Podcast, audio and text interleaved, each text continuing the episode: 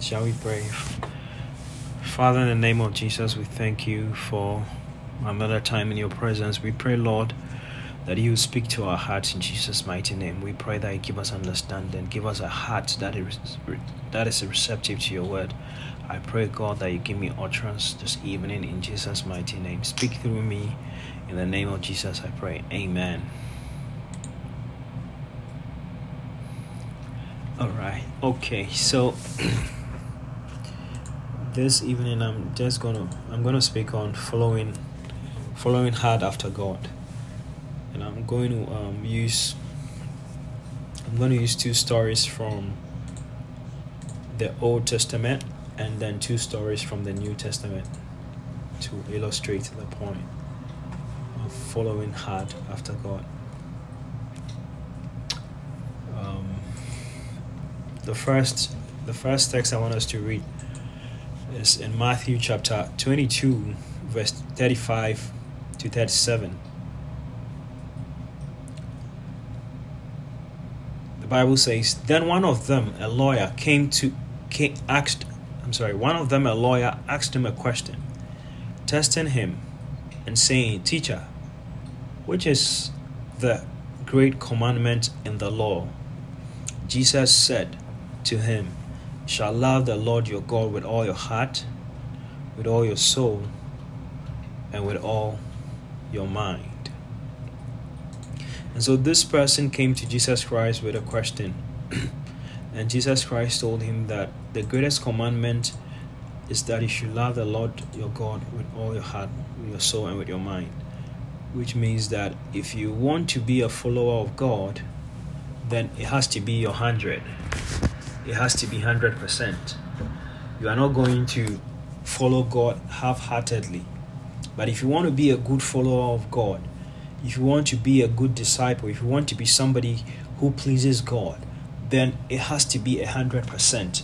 You have to follow God 100%. You don't have to hold anything back. So Jesus said the greatest commandment is to love the Lord your God with all your heart, with all your soul, and with all your mind. So Jesus was telling him that he, God expect total commitment from us. And so if we are going to follow after God, then we have to decide that we are going to be committed 100%. We are not going to follow God half heartedly. We are not going to follow God when things are okay and things are nice. And when things get difficult for us, then we'll say, we deny God and say that there is no God. But if we want to follow after God this year and even the years ahead, then God expects that we put in a hundred percent. It is a hundred percent commitment. It is not a half-hearted commitment. It is something we go in with our mind, with the, with the mindset of somebody who is locked in that we are not going out, no matter the outcome, no matter what happened, we are staying in and we are following after God. That should be our mindset if we are going to follow after God. If we are going to follow hard after God, then it means that we are totally committed and nothing will be able to separate us from God. Now, there's there's a story in the Old Testament about men who were going to battle with Gideon in Judges chapter 7. And so God told Gideon that the men who were going to battle with him were too many, and so he wanted some of them to go to return from the battle. And so God told Gideon in, in, in Judges chapter 2, verse I'm sorry, chapter 7, verse 2 and 3. And the Lord said to Gideon, The people who are with you are too many for me to give the Midianite into your hands. God wanted this to be the case so that when the victory comes, they will not rely on the fact that they had a great army or they were uh, they were um, greater in number than the Midianite. God wanted them to see his hand in the battle. God wanted them to see that it was him who brought the victory. And so God said that the people who are with you are too many for me to give the Midianite into your hand. Lest Israel claim glory for itself against me, saying, My own hand has saved me. Now therefore proclaim in the hearing of the people, Whoever is fearful and afraid, let him turn and depart once from the Mount Gilead and 20,000 of the people returned, and 10,000 remained. So these people who had their weapons with them, I believe they were dressed in their armor. Some of them, I believe, because for you to be in the military, I'm sure. Again, these people were just the nation of Israel who were going into battle, but I believe that there were men who had huge muscles and men who, when you look at them, you can you can tell that these people are ready to fight.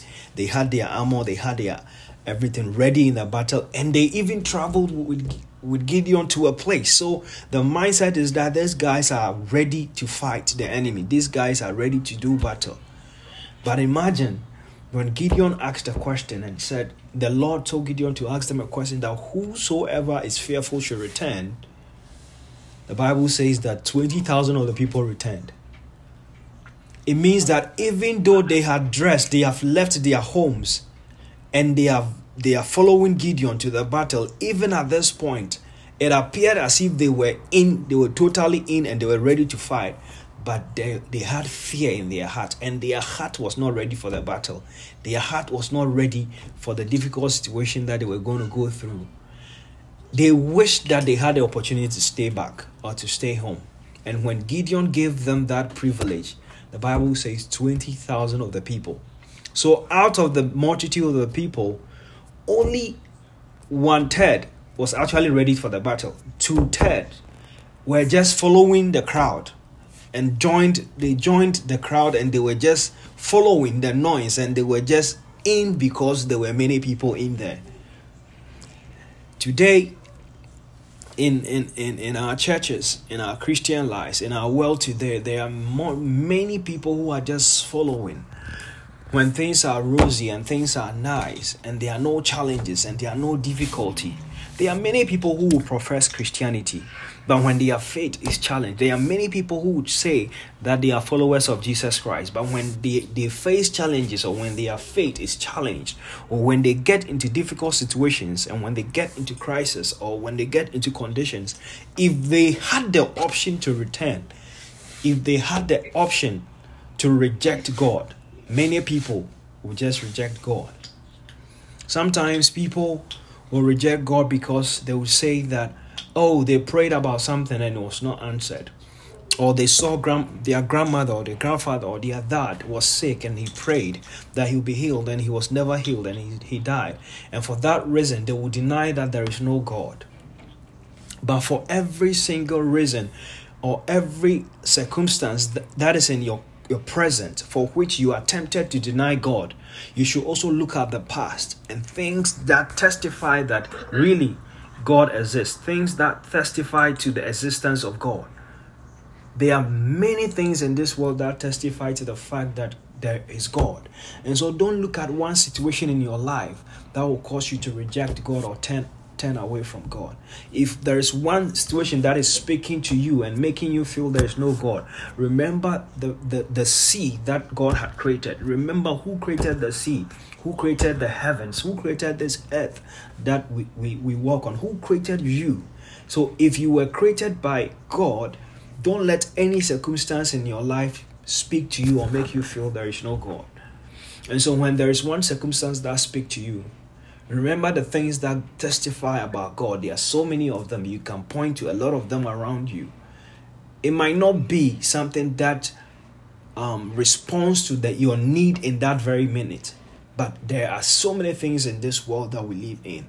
There are so many things that God has done for you in your past that testify to the fact that there is God. And so don't let one situation tell you that there's no God. There are so many ways in your life that God has proven his his existence and his presence with you. And so, whenever you are tempted, remember those situations and remember the things that God has created in this world that testify of his existence. And so, this man who came to the battle with Gideon, I'm sure Gideon thought that, oh, he had a lot of people who were, who were ready to stand with him in the battle, but God knew their heart.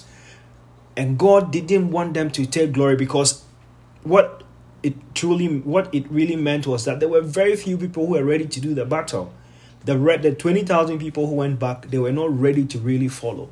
But the 10,000 people were ready to follow hard, were ready to face any difficult situation, and they were ready to stand in in the battle, and were not ready to turn back.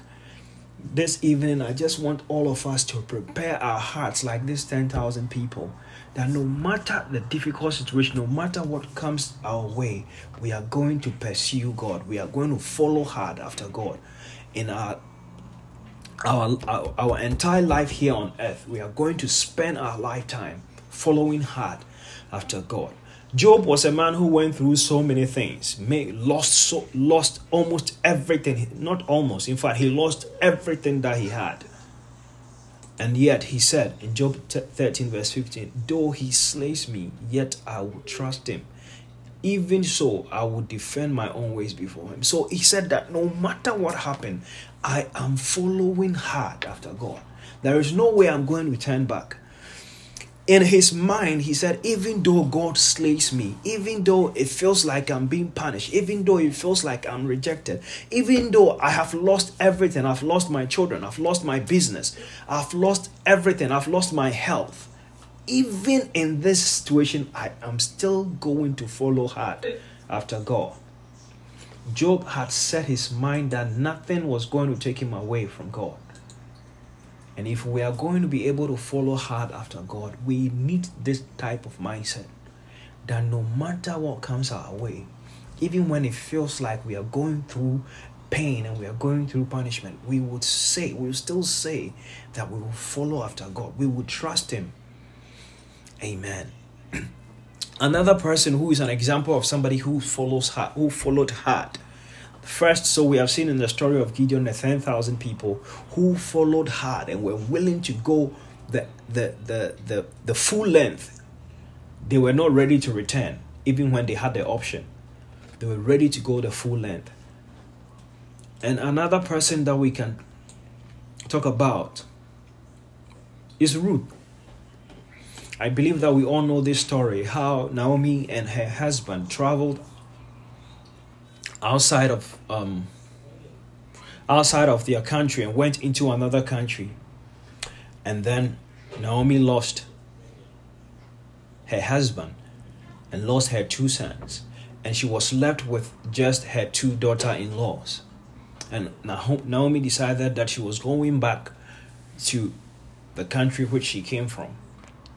So, in the traditional in the culture of that of those days, when um, when a man dies, his brother is able to marry his wife. And so the the daughters-in-law will stay with their mother and if there the, the if there's a brother who is who will be willing to marry them or there's a family member who is who will be willing to marry them then they, they will marry they will marry them but Naomi was left with her two daughter daughters-in-law because she lost her husband, she lost her two sons. And so at this point, she was going back to her country. And so she told her, her daughters in law in Ruth chapter 1, verse 11. The Bible says, But Naomi said, Turn back, my daughters. Why will you go with me? Are there still sons in my womb, that they may be your husbands? Turn back, my daughters. Go, for I am too old to have a husband. If I should say, I have hope, if I should say, if sorry, if I should have a husband tonight and should also bear sons, would you wait for them till they are grown? Would you restrain yourself from having husband? No, my daughters, for it grieves me very much for your sakes, that the hand of the Lord has gone against me. Then they lifted up their voices and they wept. And Orpah kissed her mother in law but Ruth clung to her. That is an example of somebody who is following hard. When this lady had, when the when Orpah had the opportunity to return, she kissed her mother-in-law goodbye. But the Bible says Ruth clung to her, to her, and said, "Look, and she said, that is Naomi said, Look, your sister in law has gone back to her people and to her gods. Return after your sister in law. But Ruth said, Entreat me not to leave or turn back from following you. This is a person who is following hard, who is determined to go the full length. For she said, For where, whenever you go, wherever you go, I'll go. Wherever you lodge, I will lodge. Your people shall be my people, and your God, my God. Where you die, I will die, and and there I'll be buried. The Lord do so to me and more, if anything put if anything by death by death parts you from me. And so Ruth decided that the only thing that was going to separate her from following after her mother in law was dead. I believe that we need this type of mindset. The only thing, and even the Bible says that even death will not separate us from the love of God. But Naomi said, um, Ruth said, the only thing that will be able to separate us is that it means I am going to follow hard. I am going to follow you to the end. No matter what happens, I am going to follow you. Even though she saw her, her other sister in law leave.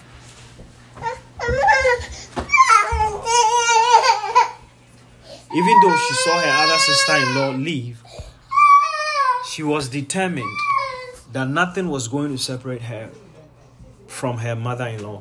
She said that she was going to follow after her. Even when her mother in law was persuading her to go to go back because there was no there was there was no opportunity, there was no hope that she was going to be able to give um, to give birth. And even if she finds a husband, she wasn't even if she should give birth the next day, the children will not be old enough to marry them. But Naomi said, um, but Ruth said to herself that I am going to follow after you. I am not going to turn back no matter what happens. This year, as we have set our heart to follow after God, we need this type of mindset that nothing is going to separate us.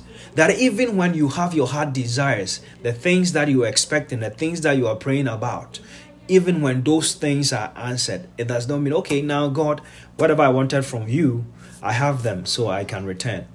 Like Orpah, when she was given the opportunity to return, like the uh, 20,000 soldiers, when they had the opportunity to return, they just said, they just kissed goodbye and they left. May you not kiss God goodbye. May you not kiss the, your relationship with Jesus Christ goodbye because of difficulty, or because you have your needs met, or because you are living a comfortable life, if you have everything you need in life, if you all the prayers that you are praying are, answered, or if you see the manifestation of all your prayer requests, would you still follow hard after God? Or if all the prayers that you are praying are never answered, will you still follow hard after God? We need that mindset. Now, Peter said, um, and I'm going to come to that, that to whom shall we return to? For we know that you have the words of salvation. Peter got to a point and realized that there is no hope for us if we return. There is no turning back. There is no way we can go back. We are locked in with you because we know that you have the words of eternal life. You must understand that eternal life is found in Christ alone. There is no hope for us to return into the world. We it's not like we have another option. There is no plan B. The only plan we have is Christ. To remain with him and to follow hard after him. That is the only plan we have. We don't have any backup plan if you are a child of God, you don't need any backup plan. Your only plan is that you are following after God. And that's why the Bible tells us in Matthew chapter 22 that we should love the Lord our God with all our heart, with all our mind, and with all our soul. It is a hundred percent commitment. And so if you are saying that you are a disciple of Jesus Christ, it is hundred percent. You cannot be in and out at the same time or out and in, you have to be in 100%. That is what following hard after God means. That even if things are, everything is nice, I'm still staying. If everything is not as I expect, I am still staying. I am not going to leave. I'm going nowhere. There is this there is a story of a young man who came to Jesus Christ. Now, in the book of Luke, this man is called the rich young ruler.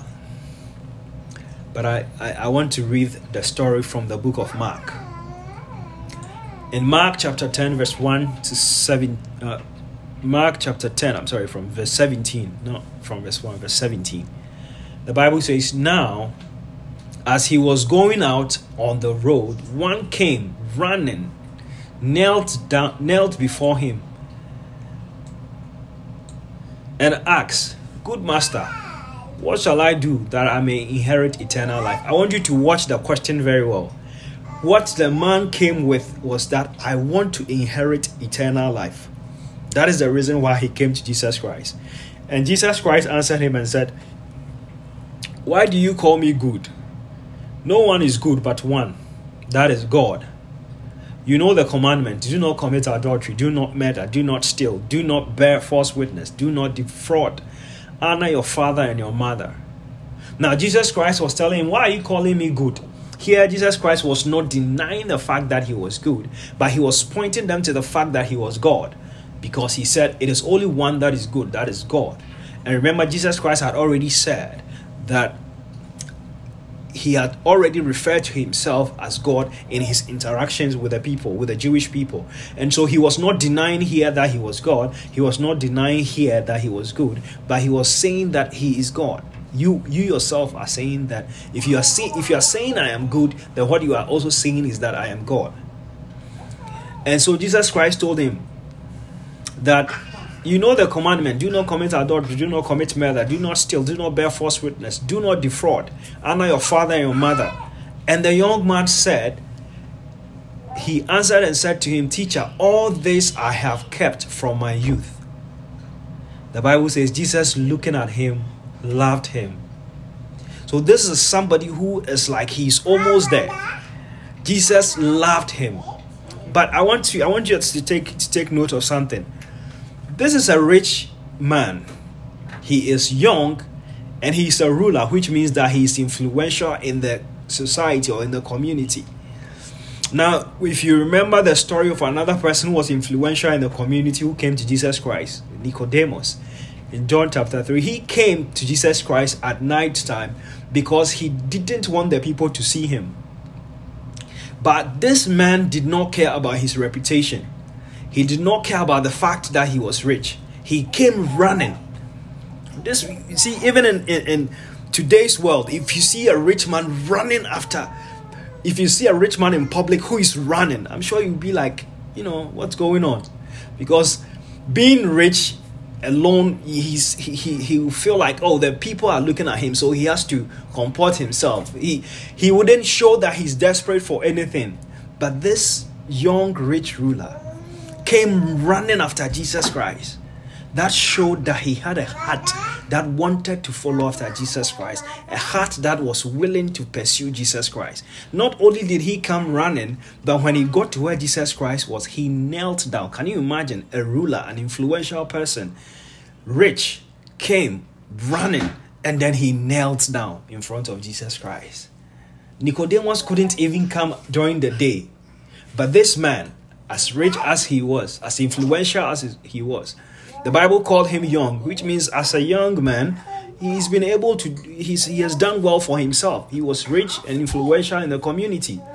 But look at his heart. He came running and he knelt down and he asked Jesus Christ, Good Master. In some of us, he even though he was rich, he was influential at a young age, he felt there was something more he needed because he, he saw that the riches were not enough. His influence wasn't enough. There was something else he needed.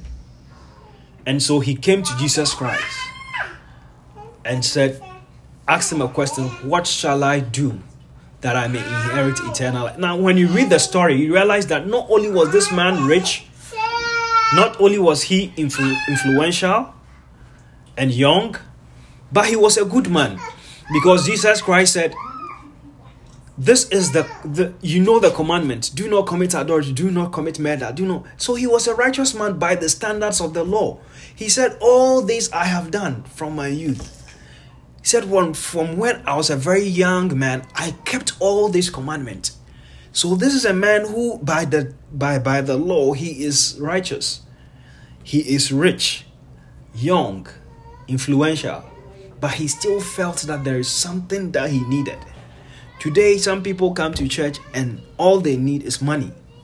This man had the money. All day some people believers come to church for is they want to, to, to they want influence, influence. But this man was influential. He did not hold on, on to all those things, but he ran to Jesus Christ. He knelt down and he said, What should I do to have eternal life? He realized that all these things were not enough. And so, when we come to Jesus Christ, the ultimate and most important thing that we need, that we should focus on, is eternal life. Because money is not enough, influence is not enough even if you want this life, you want to live a healthy life, that alone is not enough. But once you realize that you seek Jesus Christ because He is the only one who is able to give you eternal life, then that also helps you to stay on course, to stay with Him no matter what happens or what comes your way. And so Jesus Christ looked at this young man, and the Bible says that Jesus loved him I mean, who would not love this this a, a man like this? A rich man who came running, didn't care about his reputation, knelt down, and he wanted eternal life. He has he has lived a righteous life because he said he had kept all the laws from his youth. So Jesus loved him. But Jesus said to him, One thing you lack, go your way, sell whatever you have, Give to the poor, and you will have treasure in heaven. And come, take up the cross and follow me. All that Jesus wanted him to do was to follow. He said, Go and sell everything you have and give to the poor. And the Bible says, But he's, he was sad at his word and went away sorrowful, for he had great possession. This is a very lovely story of a young man, very rich. Bible says he has great possession. And the great possession wasn't enough. And so the disciples, when you read further, the Bible said the disciples were shocked. They were shocked. And they said, Peter asked Jesus Christ, if this guy does not qualify, then who qualifies to go into the kingdom of God? He did not care about all the things he had. He just wanted to follow after Jesus Christ. He wanted to to um to he wanted eternal life because he realized the most important thing it in in this world is eternal life. And when the young man left sorrow with, with sorrow, the Bible says, Then Jesus looked around and said to his disciples, How hard it is for those who have riches to enter the kingdom of heaven. And the disciples were astonished at his word. But Jesus ans- answered again and said to them, to them, Children, how hard is it for those who trust in riches to enter the kingdom of heaven? It is easy for a camel to go through the eye of a needle than a rich man to enter the kingdom of heaven. Now, the camel going through the eye of a needle, people have said so many things about it, but whatever the case, the point here is that it is difficult. Whatever when some people have said there is a um, there is a gate in Jerusalem called the Eye of the Needle. Others have said it's it's literal. But whatever the case, it's just the size of the the the uh, the hole that is changing. But it's whatever the case, it's still difficult for the camel to go through. And then the Bible's so that's not the that's not my point for today. But but Verse 20 says, Then they were greatly astonished, saying among themselves, Who can be saved? They said, If this guy who just came here is not qualified, then who can be saved? But Jesus looked at them and said, With men it is impossible, but with God, with God, but not with God, for with God all things are possible. Then Peter said, See, we have left all and followed you. So the disciples had actually gotten to the point where they left everything they had. They had left their families, they have left their homes, their businesses. Peter was a Peter had a fishing business. Matthew was was a tax collector or an accountant, or he worked for the IRS. And they had left everything and followed Jesus Christ. So Peter said, Hey, P- Peter, so th- therefore asked Jesus Christ, We have left everything and we have followed you. And Jesus answered and said, Assuredly, I say to you, there is no one, including the young rich ruler, there is no one who has left house or brother or sister or father or mother or wife or children or lands for my sake and for the gospel, who shall not receive a hundredfold now in this time? Houses and brothers and sisters and mothers and children and lands with persecution in the in this age and sorry and in the age to come eternal life note the reason why the, the young rich ruler came to jesus christ. He wanted eternal life. But jesus told him to go and sell all that he had. And now jesus is telling peter that if this young man had given out all that he had for the gospel and for my sake, there was no way he was not going to have it back in this current age and in the age to come, eternal life. So then, why did Jesus Christ ask him to give up everything? Jesus wanted total commitment. This young rich ruler came to Jesus Christ. He wanted Jesus Christ. He wanted eternal life, but he still had his heart the Bible says here, from what Jesus Christ told the disciples, that it is difficult for those who trust in riches. It means that this young ruler, even though he had checked all the boxes, he still had his trust in his wealth. He had his trust in his riches. But the first scripture that we read is You shall love the Lord your God with all your heart, with all your mind, and with all your soul all of us need to get to that point where we have our complete and total trust in God. God wants all of us to come to that point. This man wanted to have eternal life, wanted to follow Jesus Christ, and still put his, his trust in other things. There are some of us who have accepted Jesus as our Lord and personal Savior. Even though we have confessed Him as the Lord over our life, there are things in our lives that we have not given him the lordship over. That Jesus Christ, I have given you my heart, but as for my pocket, my bank account, you are not the Lord over that area. That Jesus Christ, you are the Lord of everything, but over my family, you are not the Lord. But that is not what God wants. He wants total surrender, He wants total commitment.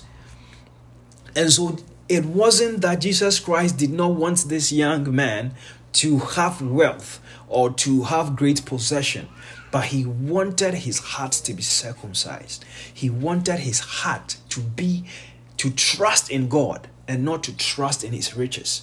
Because Jesus Christ said, No one. So even if this young man had given it up, Jesus Christ was promising that he will, he was able to get all those things back and eternal life that he wanted.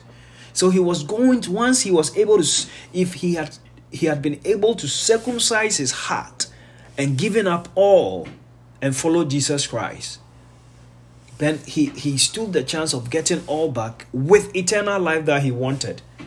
But now he chose to keep his great possession.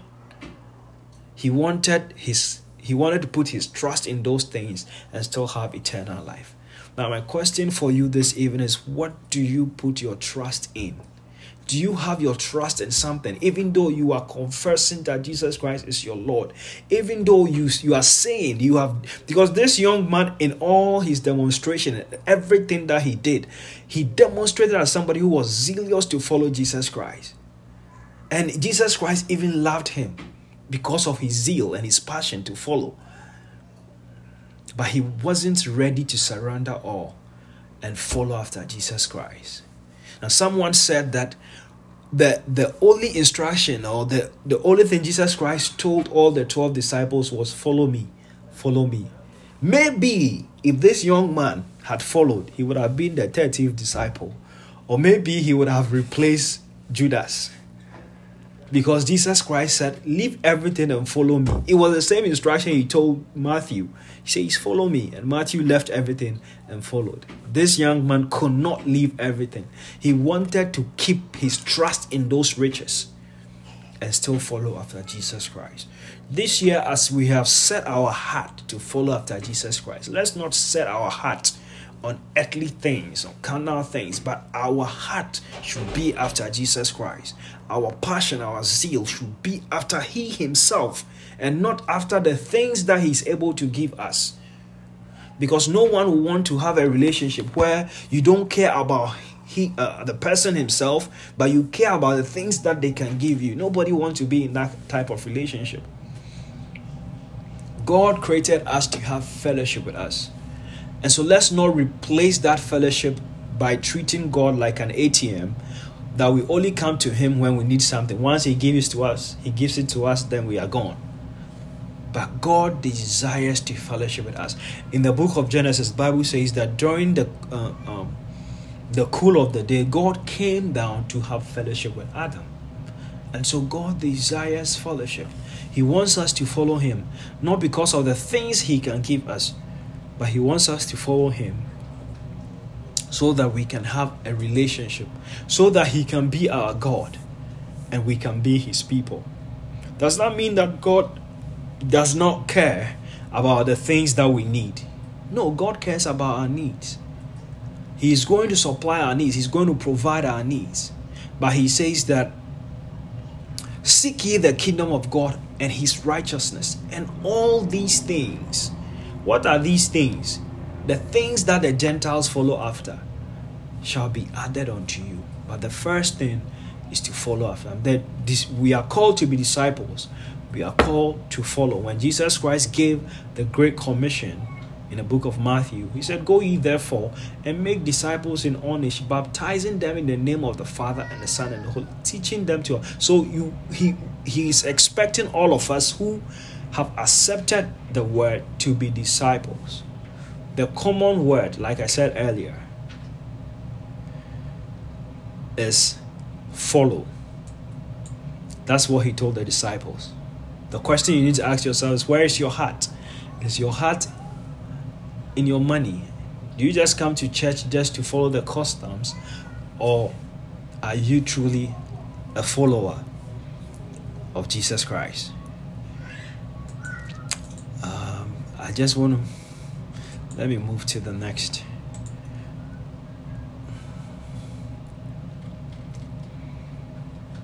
All right, let me just move to the next story. Right in John chapter 6, there is another interesting story. John chapter 6 is where Jesus Christ performed the miracle of um, feeding the 5,000 men. He prayed on the bread. The Bible says they followed him into the wilderness. During the Passover, Jesus Christ looked at them and because of his concern for their physical needs, so, like at the point I made earlier, that Jesus Christ cares about our physical needs. And so he's going to meet those physical needs. So he had given this guy's bread, multiplied the bread, they ate they ate the bread, they ate the fishes, they were full. There was left over. He asked them to gather the, le- the leftover so that none will go waste.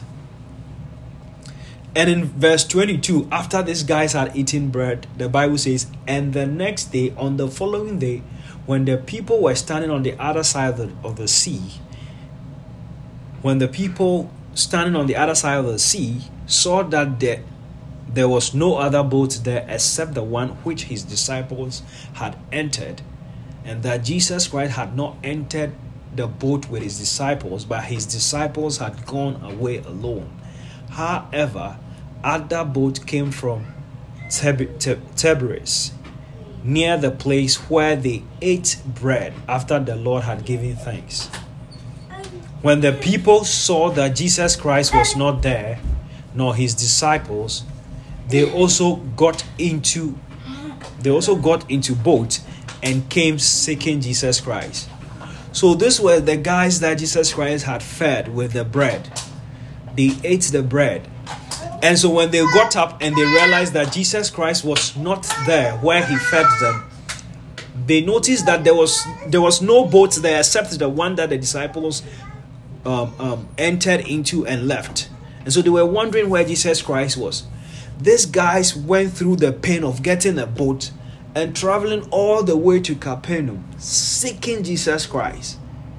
I'm sure that if it was us, if it was a pastor who somebody had taken a boat from one place and they have traveled across the sea to church. Oh, a pastor, every pastor will be excited to see such a member. they came, Bible says they were seeking Jesus Christ. And when they found him on the other side of the sea, they said to him, Rabbi, when did you come here? But Jesus Christ knows their heart.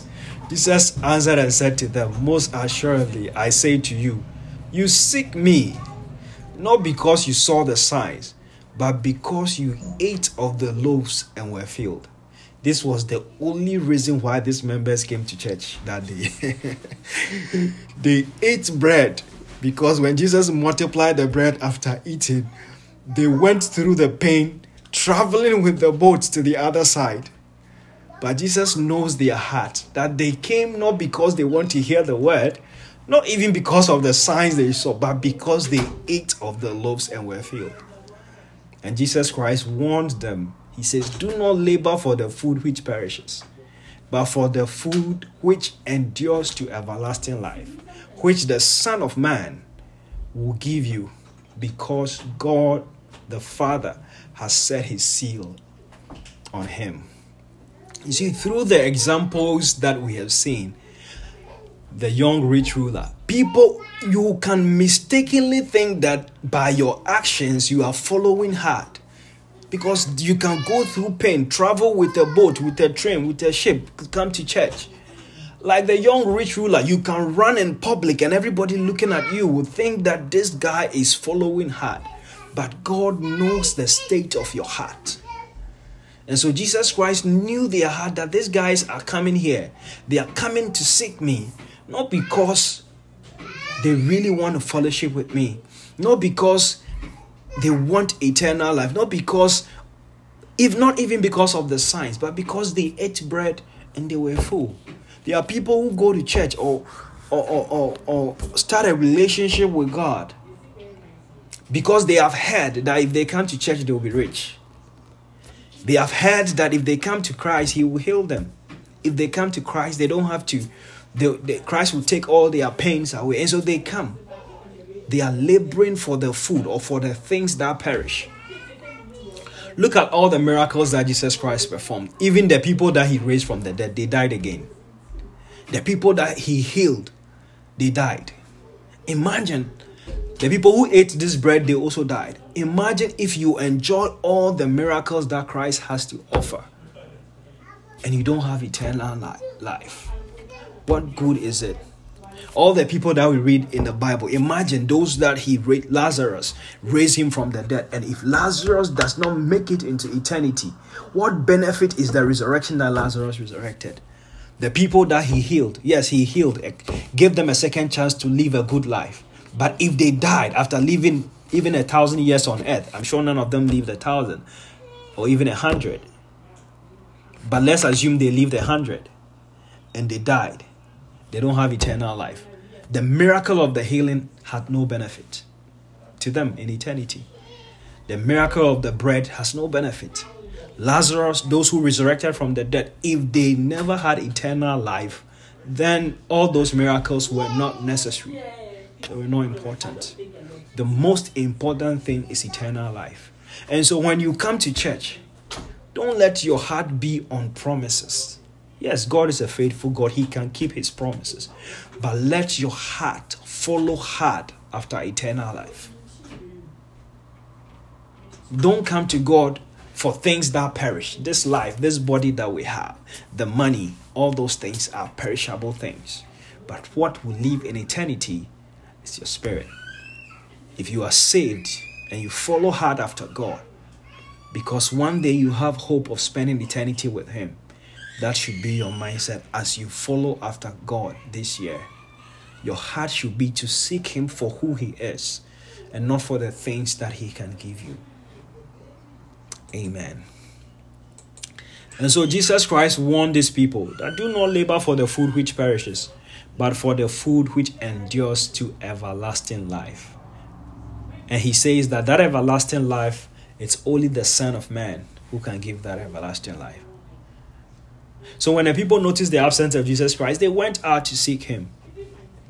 Jesus was not merely pleased because they came there to seek him, but he questioned their motives. And so when we come to church, when we say we want to follow after Jesus Christ, our motives are important.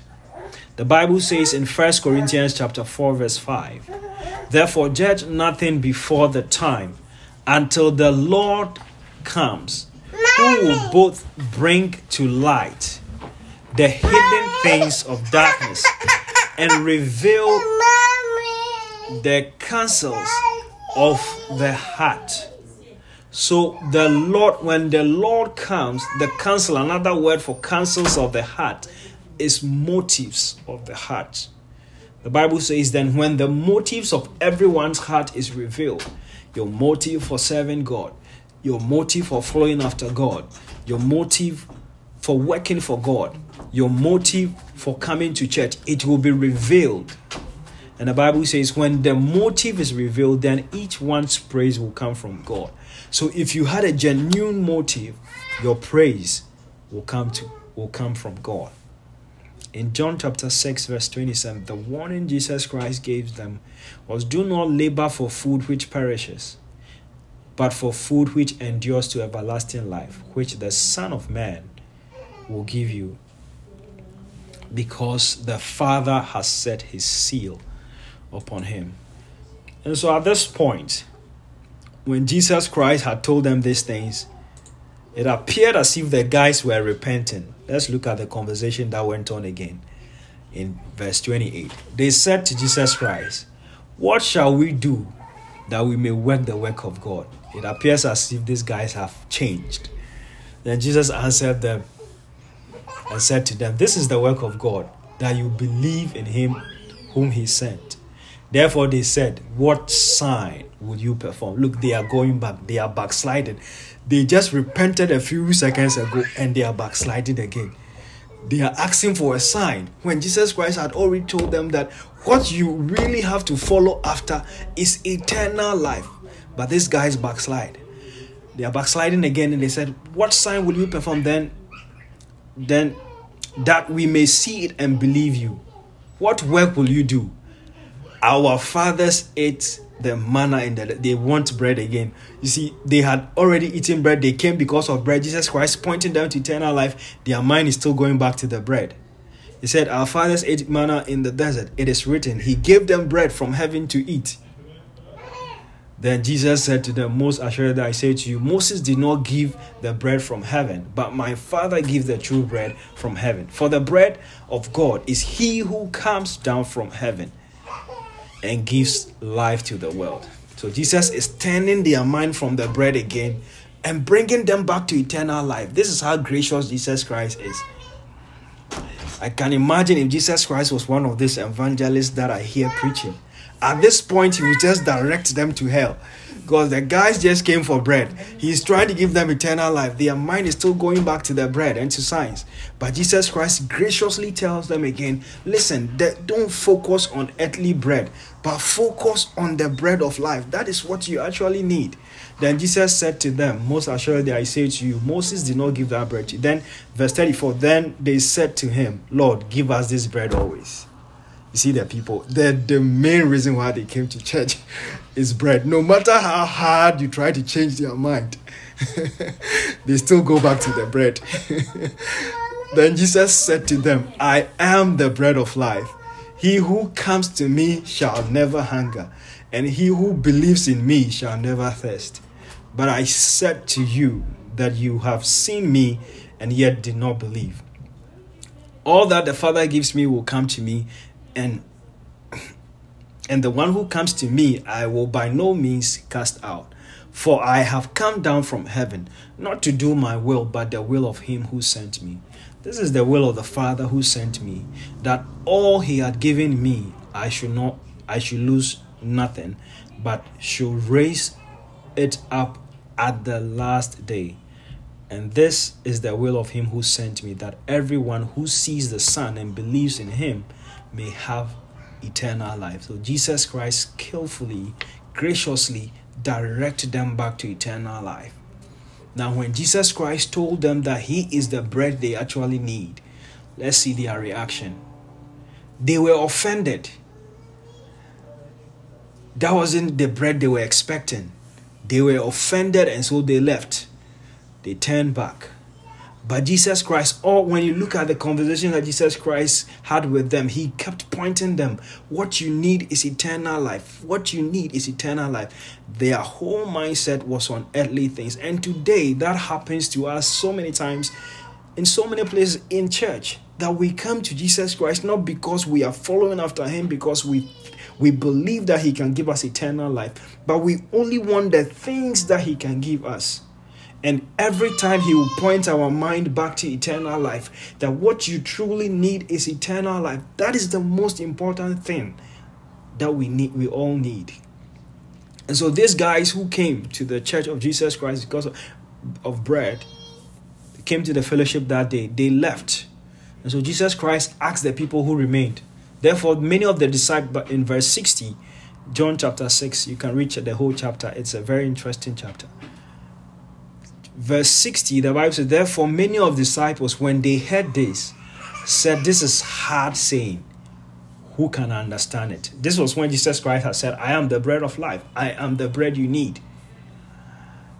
And they said, This is a hard saying. Who can understand it? When Jesus knew in himself that his disciples complained about this, he said to them, Does this offend you? What then, if you should see the Son of Man ascend where he was before, it is the Spirit who gives life, the flesh profit nothing. The words that I speak to you are spirit and they are life. But there are some of you who do not believe. For Jesus Christ knew from the beginning who they were who did not believe and who would betray him. And he said, Therefore I said to you, that no one can come to me unless it has been granted to him by my Father. From that time, many of his disciples went back and walked with him no more. All the stories we have read, right from Gideon, some people went back. They were not following hard enough. They went back. We saw the story of Ruth Orpah went back. We saw the story of the rich young ruler who came with a lot of zeal. He couldn't follow hard enough. He went back. We've seen the story of people who came seeking after bread. The Bible says from that time many of his disciples they stopped following him. They stopped walking with him. Because they said that what they heard was a hard saying. And Jesus said to the twelve, Do you also want to go away? But Peter, always the spokesman, he says, But Simon Peter answered him, Lord, to whom shall we go? You have the words of eternal life. Also, we have come to believe and know that you are the Christ, the Son of the living God. Peter had reached a conclusion that Jesus is the only one who can give eternal life. And for this conclusion, for this reason, he was locked in with Jesus Christ. No matter what comes his way, he said, To whom shall we go? We have no place to go. All of us who seek to follow hard after Jesus Christ this year, this should be our conclusion. We have nowhere else to go we are locked in with you because we know that you are the only one who can give eternal life. The Bible says there is no name given among men whereby we might be saved. It is only the name of Jesus Christ that brings salvation. And I pray that this year, as we, we seek to pursue Jesus Christ, all of us will set our heart to follow hard after Him, that we will not turn our back no matter what comes our way will pursue him and follow hard after him. In Jesus' mighty name, Amen. Amen. We have five minutes more, shall we? I don't know if there are any questions or comment.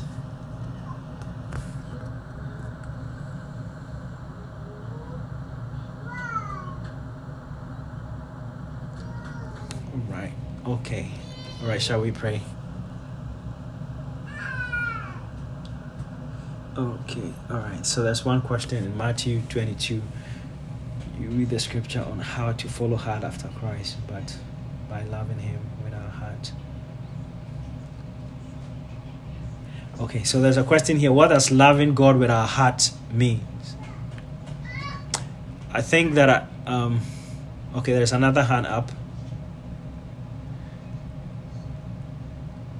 Lord, you have a, do you have a question?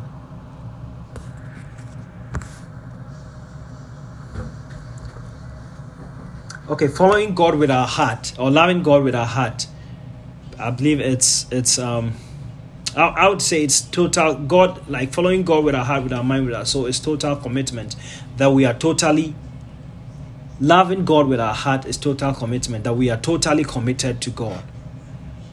Everything within us our um, our emotions, our thoughts, our will. We have surrendered all to God. We are following Him and we are loving Him with everything that is within us. I don't know if there are any more comments on, on that. Pastor Jessica. Yeah, so um, I was just reading what people were saying. Yeah. Um, I, have been reading a book, and it kind of is a good, it's a really good question. Um, and I, you know, as um, you were speaking, that's what came to my mind. When, when we're in a relationship with someone, um, we can choose to be closed-hearted or open-hearted to that person. Um, so if we're in a real relationship with God, then we'll have an openness towards Him, which means that the other person is allowed to input. They're allowed to speak to us. They're allowed to tell us when we're wrong. They're allowed to um, inform us. And so that information actually changes us. So the other thing is that we're also willing to change. Mm-hmm and I think that that is what that what that means. As, as, as you were talking, that's how that's what I see. You know, um, when we're doing it for real, though, it that's what happens. Amen. Amen. Amen. Any more comments, questions?